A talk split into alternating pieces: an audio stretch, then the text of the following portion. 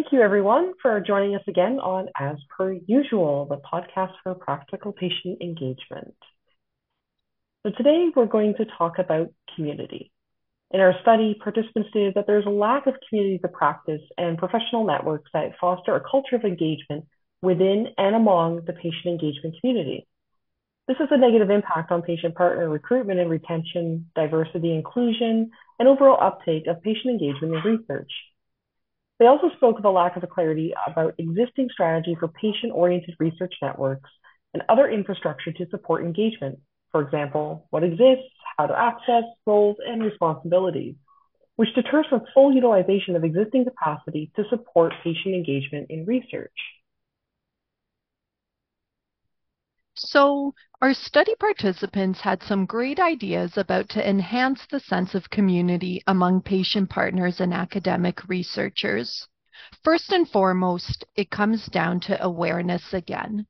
That is, creating universal awareness about the different societies, communities of practice, leadership groups, and networks that exist within our engagement community. and then also ensuring that these different bodies are unified and interconnected so as to identify gaps in what's missing, as well as to foster that larger scale sense of connectedness. Beyond community, these different societies, communities of practice, networks, etc., could have other important roles as well, such as offering centralized, easily findable, and streamlined support, training, and networking opportunities for all research partners, and helping enhance patient partner recruitment and public awareness of patient engagement in research. Our study participants also identified a need for more networking and gathering opportunities, such as an annual knowledge mobilization forum that is spearheaded by a national platform or established network. Like the SPOR Summit, for example, which some of our listeners may remember. They also highlighted the importance of other regularly occurring events like workshops or webinars that give people the opportunity to interact and learn with each other and forming relationships. In designing these forums, it's important to ensure that patient partners are at the forefront, helping organize, conduct, and lead the activities so as to help continue to establish patient partners and academic researchers as equal partners in the research enterprise.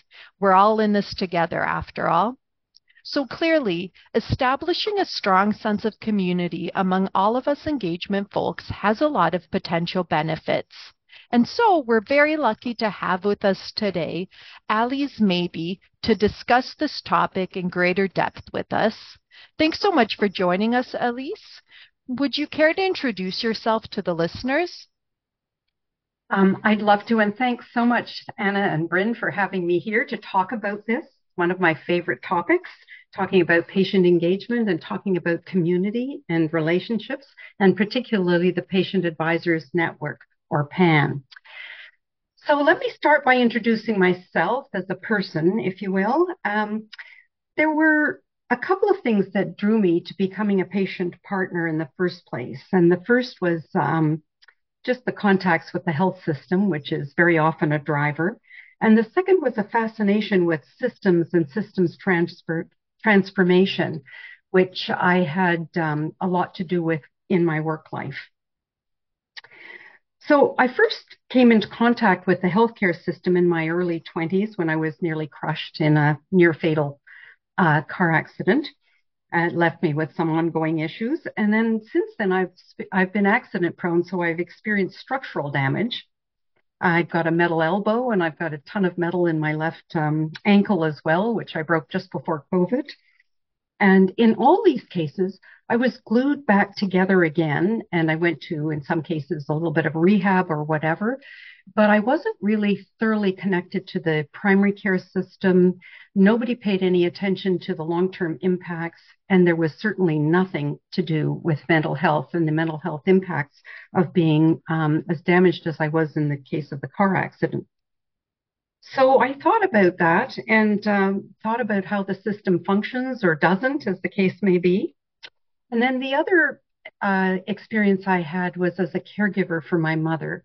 my mother was Dutch and she lived the last 45 years of her life in the Netherlands. And when she was diagnosed with dementia, it fell to my sister and I living in Canada to uh, take care of her over there. And we had to learn the Dutch system. And I was really interested in how well the Dutch system worked uh, compared to some of the things I had seen here. So then when I retired, such as it is, I wanted to do something meaningful with my life. And uh, the health system was something that, that was very important to me. So I approached my local hospital and became one of the first of their two first two um, patient uh, advisors, as we were called in those days, and that was in 2011. Uh, so that's how I started my journey. In terms of my work, I have a technology background and I've designed and implemented large scale customer relationship management systems um, uh, in Canada and the United States. And through the 90s and the early 2000s, I did this and went through huge system uh, change and transformation uh, in the sales and marketing area in particular with people who refused to touch computers, people who got lost lost their jobs, and the chaos that ensued and the the the sort of backlashes and so on. But over 20 or 25 years, that changed. It's now done, and people are accepting of it and, in fact, embrace it. And it really changed their world dramatically. Then you look at the healthcare system, and it's been behind the rest of society in terms of going digital. I knew that was coming. I knew my background would be of value. So I decided to, um, you know, really get involved in the digital health space as well. So I'm just going to briefly skip ahead to 2020. And I was privileged as a patient partner and a citizen to be a member of the 17 team expert advisory group for the Pan Canadian Health Data Strategy which um, that was in 2020. We released the final report over a year ago now, and it became part of the policy drivers for the current collective agreements between the provinces and the federal federal government, um, which made recommendations on how to transform our health systems, in particular around accessibility and the sharing of health data. So I just put that in there because who knew when I started in 2011 that I would have that kind of an impact? But I believe that patient partners can have that kind of an impact, and we need to help each other get there. So that was that was what I wanted to say there. As a patient partner, I've been involved in pretty much every aspect of healthcare, research projects, policy, um, service delivery, and so on, but with the focus of digital health and patient engagement, particularly. So, because we're talking about research, I thought I would just cover off some of my involvements in the research world. In my very early years, I met a few other patient and family advisors, sort of ad hoc, and one of them recommended me to be the patient advisor on the research management committee of what was renamed the Canadian Frailty Network. And I did that for five years. I helped set research priorities, design research calls, establish evaluation criteria, and I evaluated literally hundreds of um, grant applications. So that was my introduction to the research um, project, if you will, and my window into the research system. And following on that, I became a patient partner on over 10 different research projects, and I continue doing that today on a wide range of topics. Uh, I also was um, I also trained on the patient strategy for patient oriented research um, curricula, so I could deliver training, and I delivered about three or four different types of curricula on that, including some of my own. And I worked very closely for a number of years with the Ontario um, SPOR Support Unit. Um, I'm currently still I'm I'm working uh, since 20, uh, 2019 uh, on the Institute Advisory Board for the Institute of Health Services and Policy Research. And the thing that I find interesting there is there's an opportunity to see how we can make research more timely and more effective. So, and then along the way, I helped to co found PAN, which launched in 2017, essentially as a community of patient partners in Canada. So that's about me. That's wonderful. Um, yeah. yeah, I was gonna I was gonna say like I was wondering. Speaking of PAN, um, you know, obviously you have a lot of experience with various groups and communities, and have seen probably a lot of great experiences, not so great experiences in developing a culture of community. Um, can you highlight some of the, I guess, lessons learned or pieces of the positive culture that you brought into PAN when you were forming that organization? Well, so perhaps the best way I can do that is a little bit tell you about the journey of what created PAN in the first place. So there were um, four of us in about late 2015, early 2016 who got together uh, and talk. We were patient advisors, and we would get together regularly for coffee. And we thought, gee, this is so great. We're learning so much from each other, and we're so supportive of each other. Well, let's see if there's anything like that. And let's see if we can sort of join up with others across Canada. What we realized actually as patient and caregiver partners is that we were really the antithesis of community. We were singletons, mostly on our own we didn't get much of a chance to get to know each other except by chance. And our primary relationships were with the organizations or, or groups that we became uh, attached to. Um, and most of us were involved in more than one way. So many of us were involved in, you know, research or with our hospitals, et cetera. And we looked at some of the, the patient groups that we were familiar with. Um, there were various ones here and there, and they were all dependent on the healthcare organization that stood them up, and they were in service of the healthcare organization's agenda. And we thought, well, that's great, but it doesn't serve us as patient partners. And we kept looking around for an existing organization, and we didn't see anything that was um, that was the kind of thing we were looking for.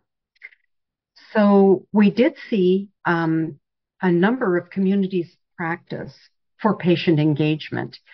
And some of us sort of became involved with those. Um, I, I certainly did. And um, what we discovered was that the focus of these patient engagement communities of practice were on the practice of engaging patients, not on the practice of partnering as a patient. So while there was some overlaps here and there, it was not serving our purpose either. Although, you know, you certainly could glean things from, from these experiences. We wanted something quite different that would be, if you will, a kind of a professional organization for patient partners, I guess is the best way to put it. So, um, we sort of floated the idea of creating it ourselves. And, um, a couple of us were going to Vancouver for a conference uh, in 20, early 2016, February. And we got in touch through Twitter and through just, you know, beating the jungle drums with other people who were going to be in the environs at that time. And we decided to get together and talk with, uh, with them and say, you know, what do you think? Do you know of anything like this? Would you like to do something like this? And that was the germ from which uh, Pan sprouted. There were 12 of us from across Canada. We met over about a period of close to nine months and we pulled together what we called the manifesto. and the manifesto was really an encapsulation of who we are, what were our principles, our goals, our values, and how did we want to go forward. And then from there, we launched the website in uh, early 2017 in English and shortly thereafter in French. We decided though that, you know, in Canada, Canada is such a wonky country. If you want to be national, you have to start that way. You, you know, I, I defy anybody to start something in Toronto and try and spread it nationally and be successful. It makes it very difficult. Um, so that's why we started the way we did. Um, it was very deliberate. Uh, so our our objectives really were to have a community where we could get to know each other, where we could build relationships, where we could learn from each other, where we could discover what makes us more effective as a patient partner. And our second objective was to have a locus for collective wisdom. And we weren't quite sure in the early days what that meant or, or where that would go. Um, but it, uh, it ended up, um, it's something that we're making more of these days, uh, mostly through our consulting arm. So PAN has both a community and a consulting arm. Within the community, we have a private forum for discussion in a safe place. I mean, it isn't a safe place to talk about a disagreeable patient engagement experience when the people who have placed you in that experience are also at the table. It, it's very hard to be frank, and we wanted to be very clear that this was for patient partners so that we could discuss about those things um, and and learn how to handle things that aren't working well. We also have a, an opportunity board, a kind of job board kind of thing. We have tools and resources. Um, we have um, opportunities to to um, uh, partake of our working groups. We have three working groups, which are really designed to help us build tools and resources for ourselves. One uh, on compensation, one on digital health, and one on patient party, part, partner safety and ethics. And uh, the other thing we provide are webinars, and we've just we're just actually literally in the middle of piloting our very first course, which is designed by patient partners for patient partners, called Foundations of Patient Partnering. So let me just touch on the consulting arm. So PAN is a social enterprise, and people often say, well, how do you fund yourself? And we fund ourselves by the work that we do as a consulting firm, if you will. And so we uh, have contracts with different um, healthcare organizations and groups, and they pay us to help them in usually the area of patient engagement. Um, we collaborate with them, and that's how we keep the doors open and the website up and so on and so forth. The consulting also helps us develop our mandate. So specifically, we've um, completed a partnership on three different um, researchy kind of products, research type project projects. The first one was when we were six months old, of all things. Um, the Change Foundation came to us and wanted to partner uh, with us, and we said, "You do know we're only six months old," and they said, "Oh yes." so we did. We worked with them on their um, uh, research and examination of the market for uh, caregivers and the result of all of that work that we did led to the development of the Ontario Caregivers Organization, which is a very robust organization that is in operation here in Ontario now. Uh, we've also partnered with Audrey L'Espérance uh, from the Center of uh, Excellence on Partnerships with Patients and the Public uh, to help develop uh, the newly launched Learning Together, the evaluation framework for patient engagement and research, which I'm, I think you're both familiar with because I believe that she was on your, um, uh, on your earlier podcast with the two PAN leads, Carolyn Canfield and Marianne Levasseur. So that was, um, that was a very exciting partnership. The other partnership that we've just concluded is with Julia Abelson for the Canadian Patient Partner Survey work that she did. And it was the first ever real attempt to look at who we are that does this work, what makes us tick, where are we located, and so on. It was a very in depth study. And um, PAN had a great deal to do with that. It was also led by Carolyn and Marianne, but there was a PAN team behind their, their work in all cases. So the other partnership that we have, which is ongoing and current and has been in place for now four years, is with the Center for Digital Health Evaluation out of uh, Women's College Hospital here in Toronto, Ontario. And we have done now a total of 17 projects with them. Uh, and we've got more in the hopper. So we continue to do that work. What it's allowed us to do is to develop a slightly different model for patient engagement that includes um, a mini community of all the patient partners who are on these different projects. Um, uh, so we're about 20 or thereabouts. and we meet once a month and we share updates on the projects. That was where it started. But what's come from this is a much deeper um, development of the relationships in the community. So it's like almost like a mini subpan, if you will.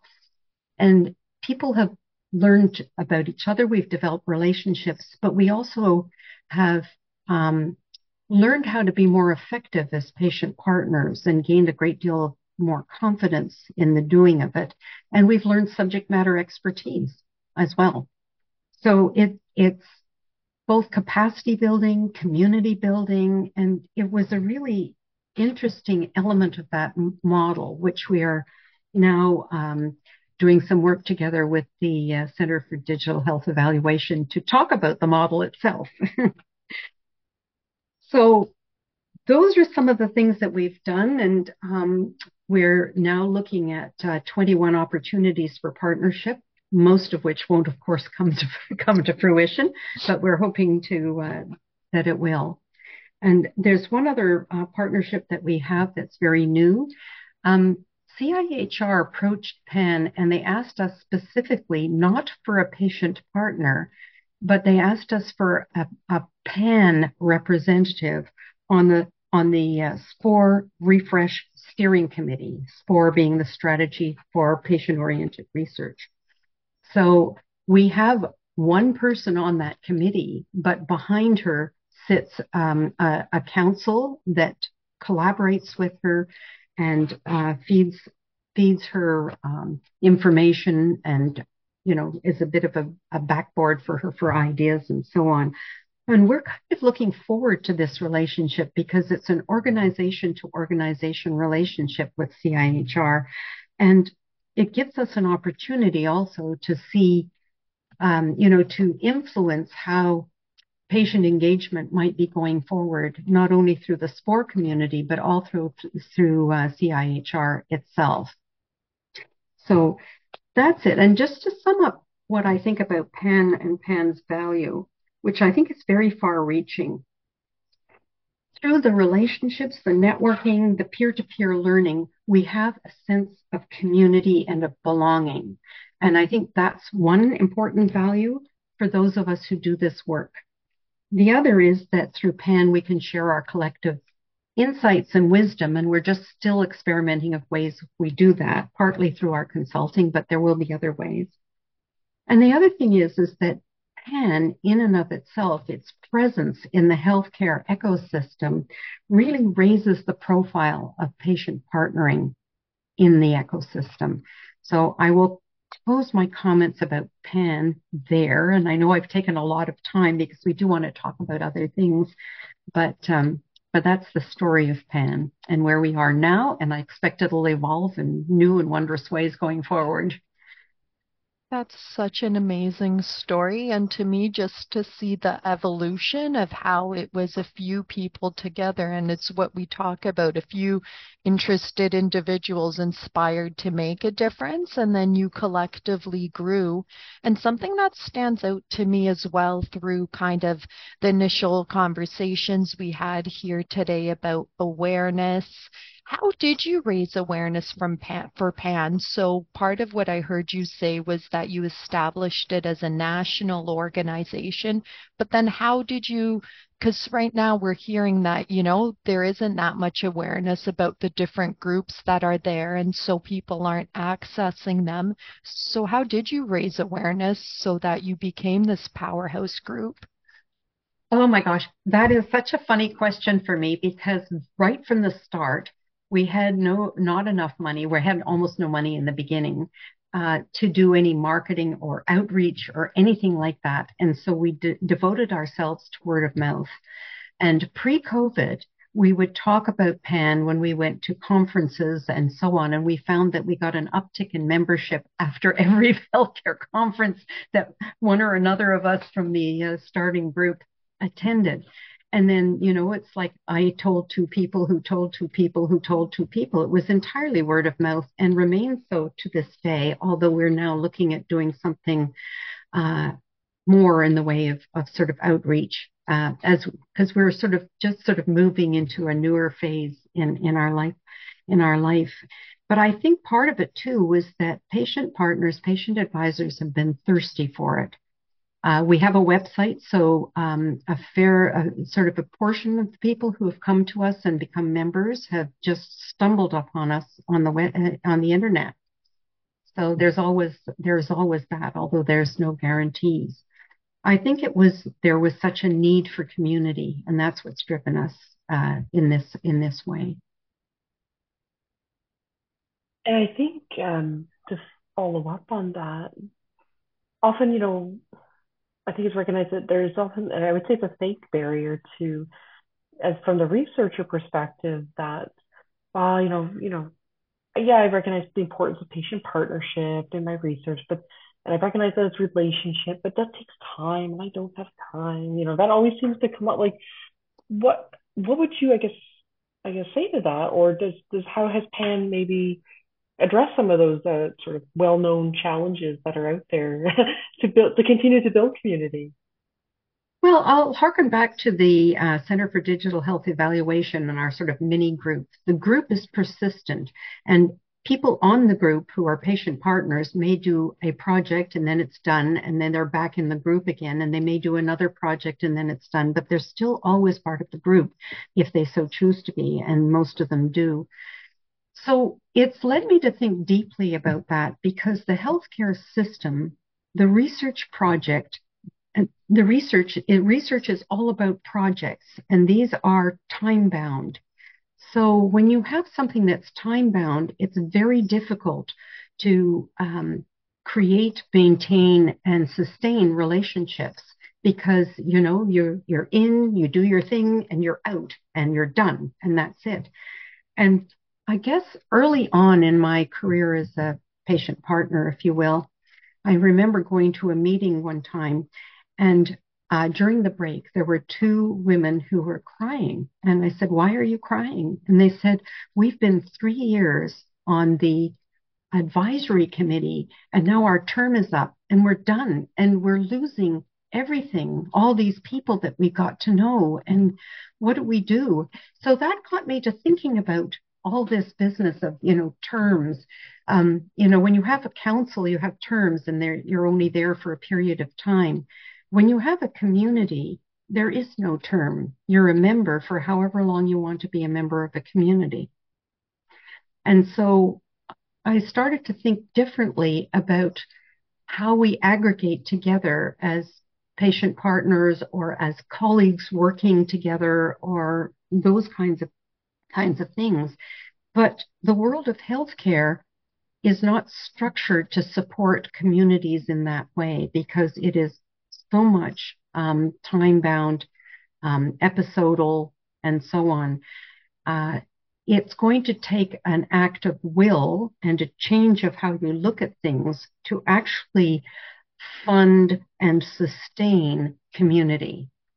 So if you're, you know, to some extent in, in a hospital, for instance, if they decide to do patient engagement, they will fund and, and, and staff that exercise.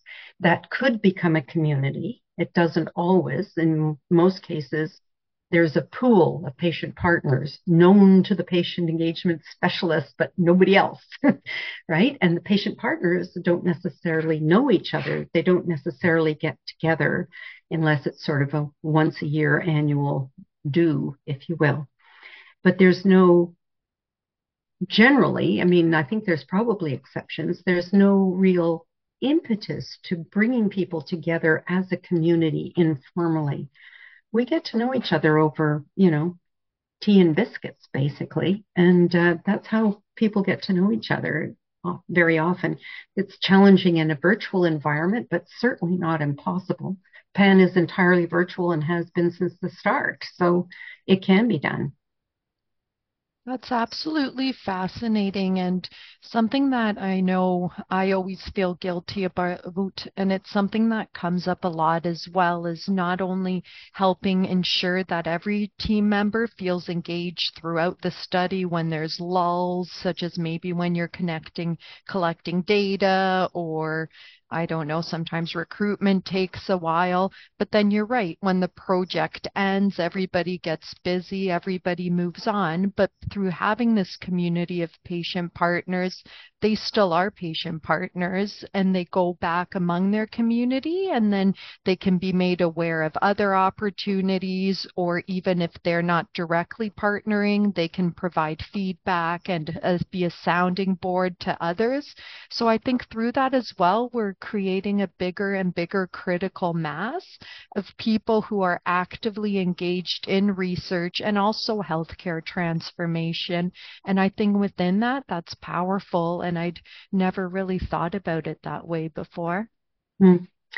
So it's interesting. I want to pick up on two things you said. One is sort of I, I've been on a lot of these research projects, and yes, there's that sort of dead zone when everybody's knuckled down doing their analysis, and as a patient partner, you're sort of twiddling your thumbs, wondering if everybody went away or not.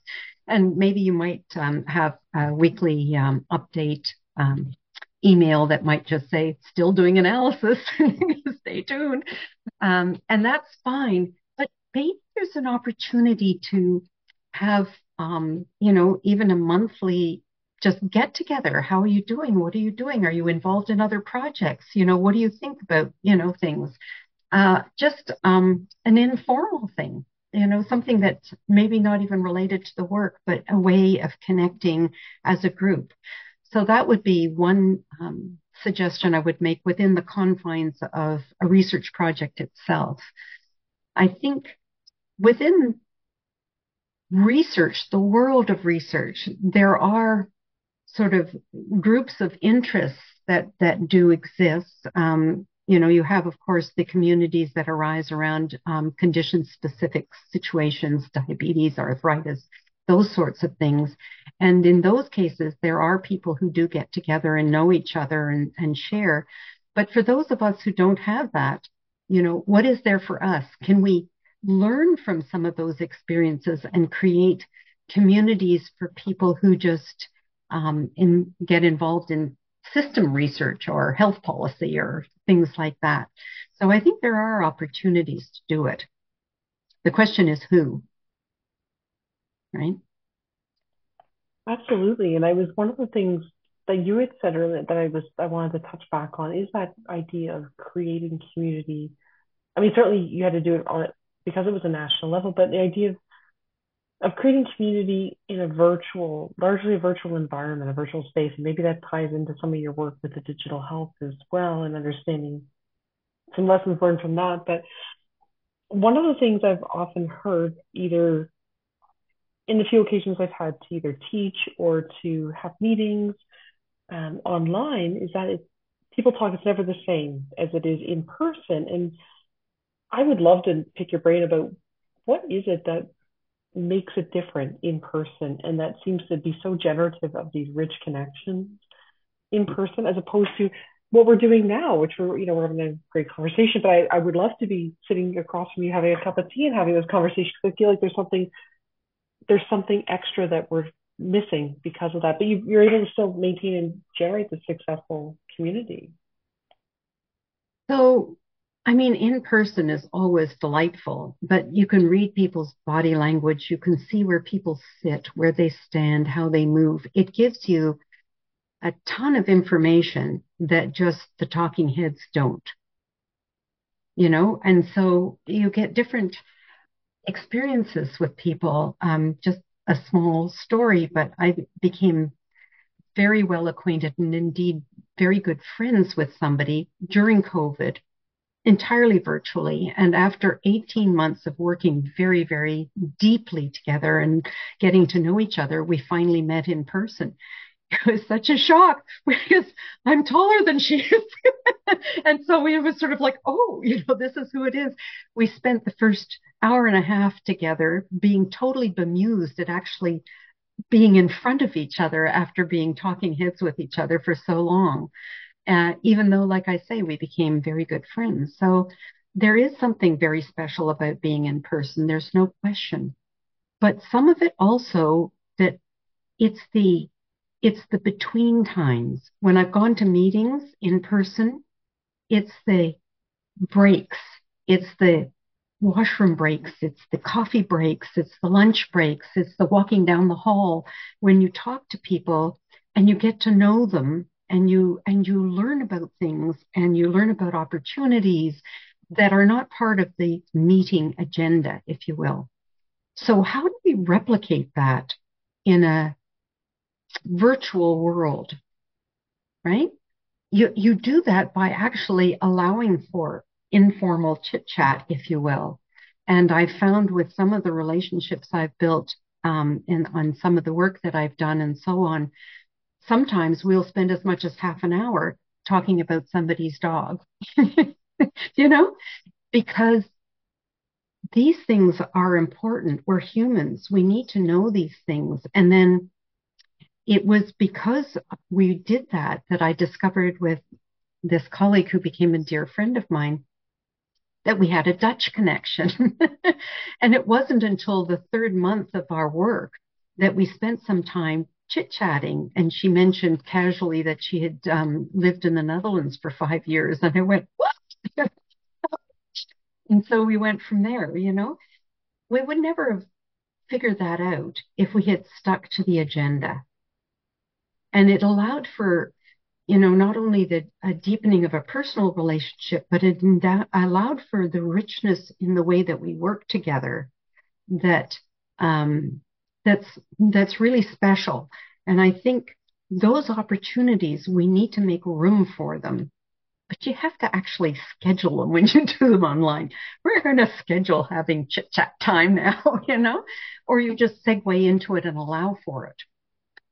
It's funny as, as you were saying that, and you know, uh, certainly Anna and I have we've only ever met online, and we've had some great sort of chats and that little chit chat. We realized we actually don't know how tall the other person is until now. It's so true. It's so true, Alies. Yeah, yeah.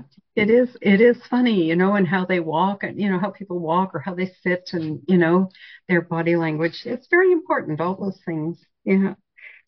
So I think we've done a pretty good job of really highlighting many of the different benefits of community building within the patient engagement community, um, beyond even for me what I had initially thought about. And what would you say then to somebody who's feeling really inspired and is like, you know what, I would love to start a community of practice so how do I go about it? I guess I find some friends who or colleagues that have similar research interests to me. And then what are the next steps? What would you tell them to really help make it stick and be something that flourishes? So that is a very challenging question. So there are some practical elements to that. Um, we needed some seed money to make PAN go, and some of us dug into our pockets for that because you do need that. Um, you know, it costs money to incorporate, which we are. We're incorporated not for profit. Um, we needed money to create a, a, website to start the ball rolling and so on.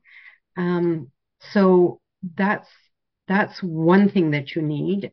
Um, the other thing you need is you need at least one person who is the driver, who is really committed to doing it, and preferably more than one because it get pretty lonely if there's only one, um, who who understands how to put wheels under things and who can listen to the community because you need to hear what the community wants and where they want to go and so on. And that's something that uh, we do as regularly as we can in PAN. We do surveys, but we also listen and we also look at uh, the conversations that are happening on our discussion board to get a sense of what people want and where they want to go. Um, and it, uh, you know, it needs to be topical and, and vital. So, and, there needs, you need to know what's in it for people to be there. You know, is it just, are they just going to be listening is that what they want? You know, because there are people, there are people what you might call lurkers, right? And any social media network will tell you that there are people who are the actively engaged, and then there are people who who just read. Uh, and they they sort of lurk around to see what's going on and to inform themselves, but they don't actually participate in in an active way. You know, so. So looking ahead then, where would you, I guess, in your ideal world, where would you want to see patient uh, partnership communities grow? Or how would you see them grow? Well, I guess um, so. If we take, for instance, the research world, it would be really interesting to see if there was a community of patient partners who were involved in research. It could even be sort of an offshoot of PAN, if you will, sort of a subgroup in the same way that our digital group is a sub a subgroup.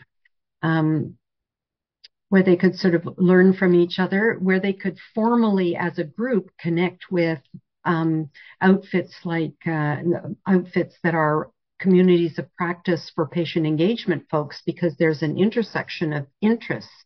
The interests are not identical, but there's definitely an overlap.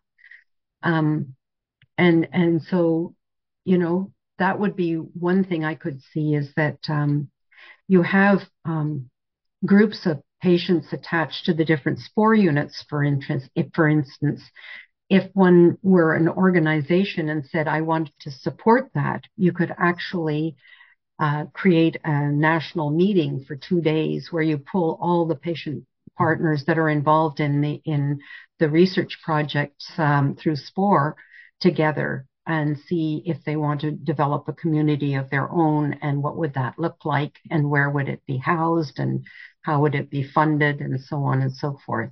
Because ongoing funding is uh, is definitely an issue. You you could create something like that that would be then if you will tethered to CIHR or the SPOR the SPOR groups or whatever. Um, you sacrifice when you're tethered a degree of independence, but maybe that's that's okay too, right? As Something... Ben, we chose to stay independent. That's okay. yeah. I'm learning so much and also thinking about things in so many different ways than I have. And that's saying a lot because I think about this stuff all the time. So thank you so much. And another thing that's really coming out for me that I hadn't realized is really we talk about the need to shift power and that in order for patient partners and academic researchers to be equal partners, they truly have to be equal partners.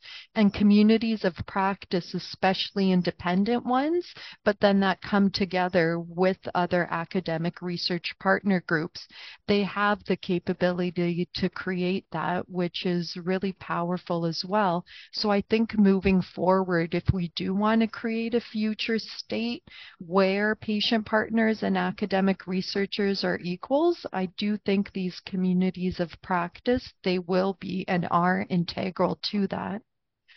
I think that could be very exciting because we could imagine a community of practice of patient partners in research in Canada who uh, contribute to setting the research agenda, who identify the kind of training they need because they will know more than anybody else exactly what they need, um, who uh, set the evaluation criteria for, or some of it, uh, in collaboration with their research partners. There is a lot that could happen to mature the whole uh, patient engagement landscape in research through the pulling together of a community of practice for patient partners in research. There's no doubt in my mind about that. And who knows, once they get together, what else they would cook up that would be useful. I was even thinking back to um, we did a survey as the first step of this study of academic researchers and patient partners engaged in SPOR funded research. And we had a heck of a time identifying patient partners. And we had to go through the academic researchers. And then we ended up just kind of trying social media as well. So even things like that, then you could go to this organization that could have their own registry and just help you that way as well. So then again, it's taking that, you have to ask an academic researcher to identify other patient partners. Well, now patient partners, you can find them directly because they're legitimate researchers like academic researchers as well. Right. That's an enormous plus. The other thing is is that very often new patient partners or newish patient partners will approach me and any one of my colleagues saying how do i get involved in research what do I say? you know, where do I point them? You know, um, I've had very little luck, or they have had very little luck being pointed to the SPOR units themselves. I'm afraid to say. So that that being part of a community like that, where opportunities are brought to the community for partnership uh, on projects, would be very exciting, and it would, you know, like basically PAN's structured like that and could function as that, but we are not just for research. So then, um, a last question before Bryn asks our wrap-up one is, so I guess in order to be a member of PAN, you obviously have to be a patient partner. So my question is two-part. One is membership open to any patient partner? And then for researchers like me who now think your organization is the coolest thing in the world, is it a thing where we can reach out and make you aware of opportunities, or how does one connect basically with with your network, whether you're a patient or a researcher? That's another wonderful question, and I kind of skipped over it when I was talking about PAN. So, for a patient partner or somebody who's interested becoming a patient partner, if they go to our website, there's um, a, a join button and they can fill out a request for membership. Membership is free. That's one of the reasons why we're happy to do the um, the consulting business because then we can make sure that it's equitable and that people of um, you know who have um, difficult means can still join and not be penalized for not being uh, economically robust. So that's um, that's how patient partners would would join us. Um, the uh, researchers like yourself or anybody in any part of the of the health system who is looking for a patient partner can also go onto our website. We have another form there that that's um, uh, posting for posting opportunities, and you just fill out the form with all the contact information. There's a number of fields that you need to fill out and um, post it to the uh, community, and then. If anybody's interested and they see this, they will respond. That's basically how it works.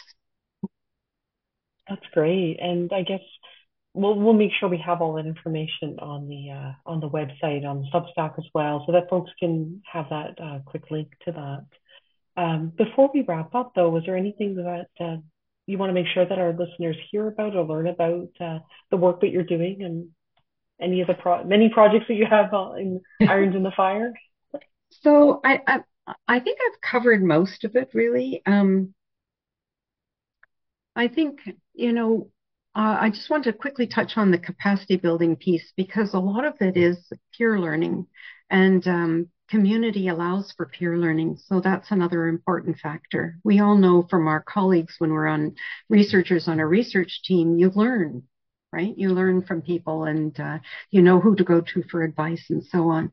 That's true for patient partners too, if they're given the opportunity to be together and to know who, who each other is. So I want to thank you so much for this conversation. It's been really interesting. My thank goodness, you. our pleasure, Alies, and thank you so much for joining us and taking the time to share about all the wonderful work you're doing. Um, we both really appreciate it. And you know, moving forward, I think for folks is, um, you know, they can certainly check out the uh, the PAN website, and we'll have all the links and resources that um, you share with us on the Substack. Um, that's where you can also find, um, if you're new to the podcast, that's where you can find the transcript of today's uh, episode. But you can also find the links to Apple and Spotify where you can listen. And you can also find the YouTube link because uh, we like to have this uh, as a video uh, with closed captioning as well. So whichever way you'd like to take in your podcasting information, we have that available. So if folks want to also reach out, you can reach out to Anna at anna.asperusual at gmail.com or myself, bryn.asperusual at gmail.com. So thank you once again, Alies, for a wonderful conversation today. And uh, I think together we can all keep moving forward and making patient engagement the standard in researcher as per usual. So thank you very much.